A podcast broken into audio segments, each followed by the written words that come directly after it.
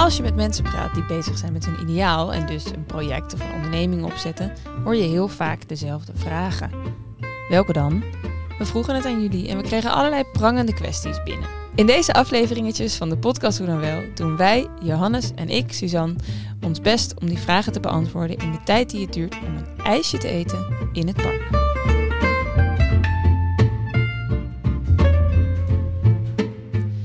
Ehm, Johannes, hallo. hallo.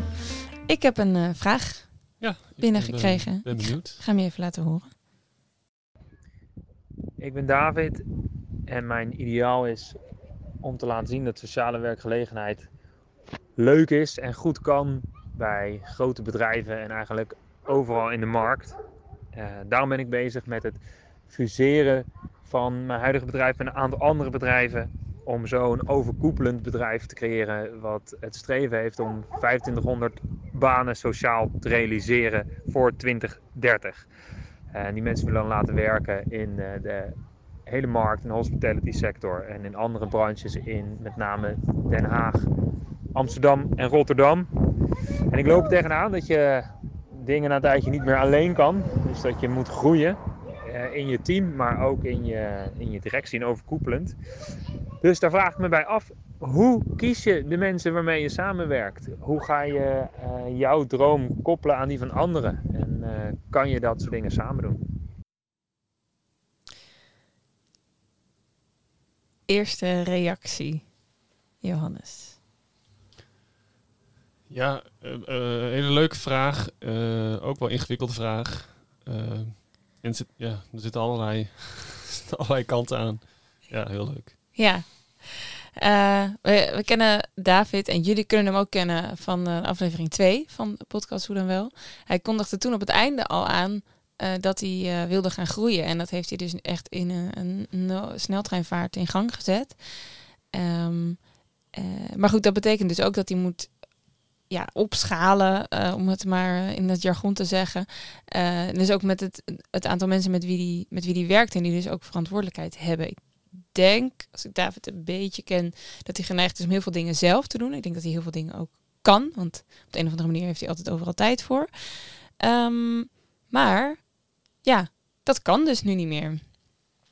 En eh, hoe koppel je dan? Hij zegt van hoe koppel ik soort van mijn droom aan die, aan die van andere mensen?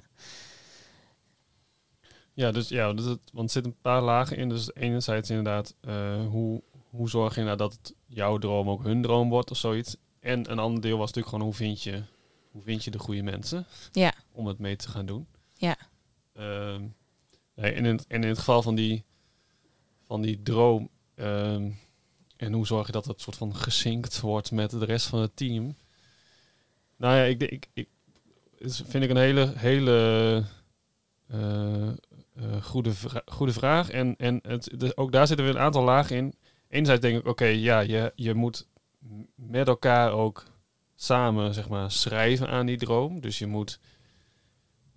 eh, niet, het moet niet alleen jouw droom zijn. Dus Ja. je, moet, je moet met elkaar dus ook blijkbaar een nieuwe droom kunnen formuleren. Dus jij moet misschien ook een beetje je droom aan gaan passen, zeg maar, met de groei van je team. Eh, en dan wordt het niet per se een mindere droom, maar als het goed is een rijkere droom, dat er meer mensen betrokken bij zijn. Ja, Dus ik denk dat dat een, een, een deel is. Ehm, en een ander deel is volgens mij ehm, ook dat, ja, het, het hoeft natuurlijk niet voor iedereen zo ver te gaan als het voor jou gaat. Dus ook bij het grote worden, eh, eh, is het zo dat medewerkers straks in dienst gaan bij een bedrijf ze het tof vinden, maar dat is wel gewoon hun baan. En, het is niet, en niet voor iedereen is het hun droom. En ja ik denk, of hun leven. Ja, en ik denk wel dat je bij een bepaalde grootte dat wel voldoende ook moet realiseren. Ja, ja. ja, dat was ook inderdaad mijn gedachte.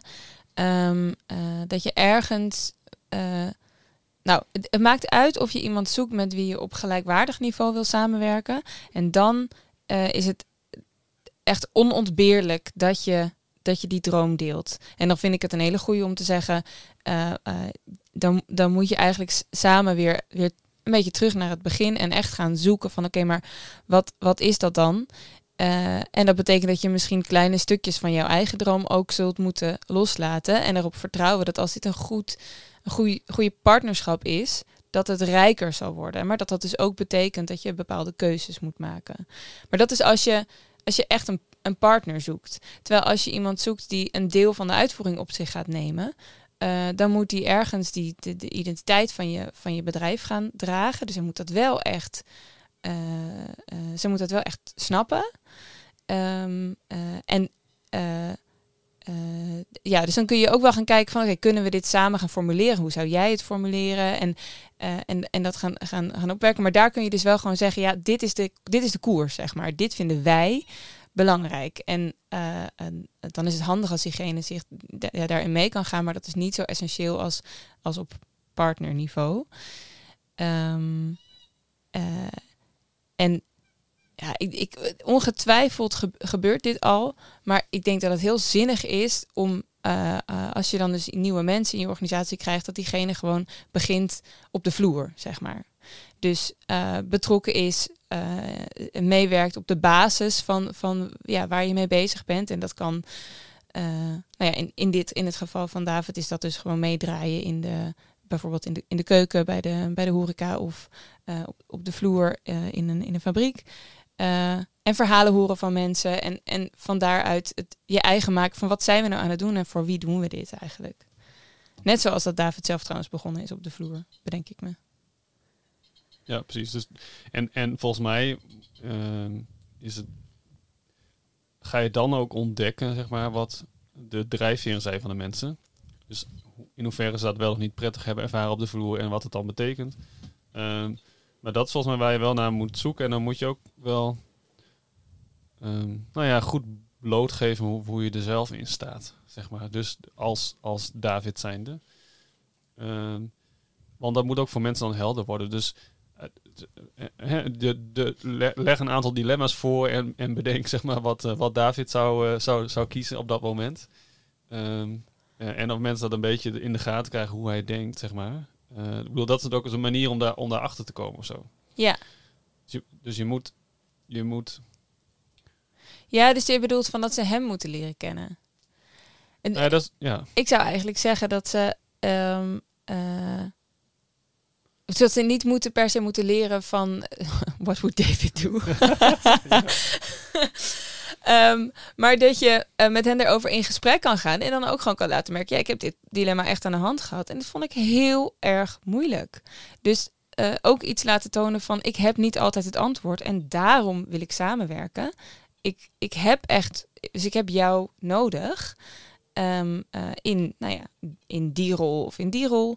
Um, zodat het ja, zodat je dus niet bezig bent met soort van jouw wil opleggen aan iemand anders, maar echt iemand laten meevoelen van uh, er is een plek voor jou in deze organisatie.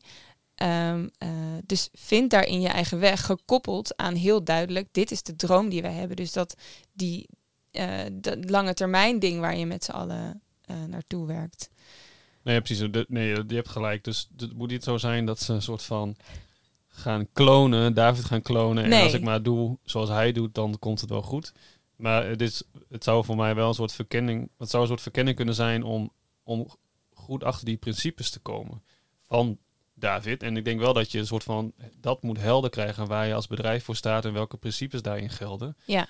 En waarin iedereen dan inderdaad niet moet handelen zoals David handelt, maar wel, wel uh, daarin zijn eigen keuzes, uh, hoe zeg je het, daarin vrij handelen. Ik bedoel, ik denk dat hij heel graag mensen de ruimte geven en verantwoordelijkheid geven om gewoon hun ding te doen. Ja.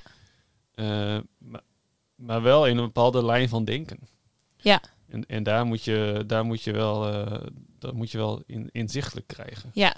ja, en dan is er volgens mij nog een onderscheid in, uh, um, in een bepaalde manier van denken en het handelen. Dus ik denk dat het zinnig is als, nou ja, als leidinggevende of als, als, als directeur, als degene met de droom, dat als je gaat samenwerken, dat er mensen zijn, dat je moet, dat je moet zoeken naar, naar mensen die uh, uh, met jou mee kunnen gaan in je gedachten, maar die in hoe ze dat precies invullen, dat misschien anders zullen doen dan jij.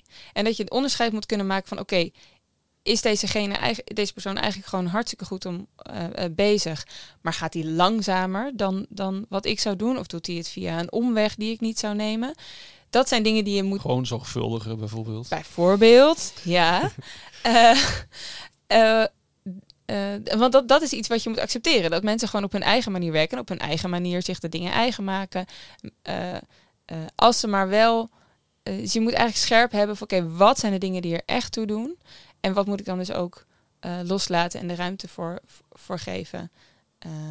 Ja, als mensen maar wel vasthouden aan dat, die, die belangrijke waarde die eronder ligt.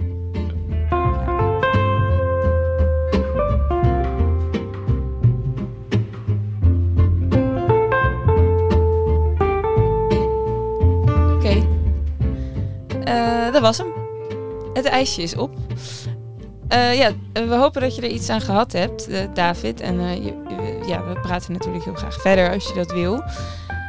En ben jij als luisteraar nou ook bezig met een ideaal?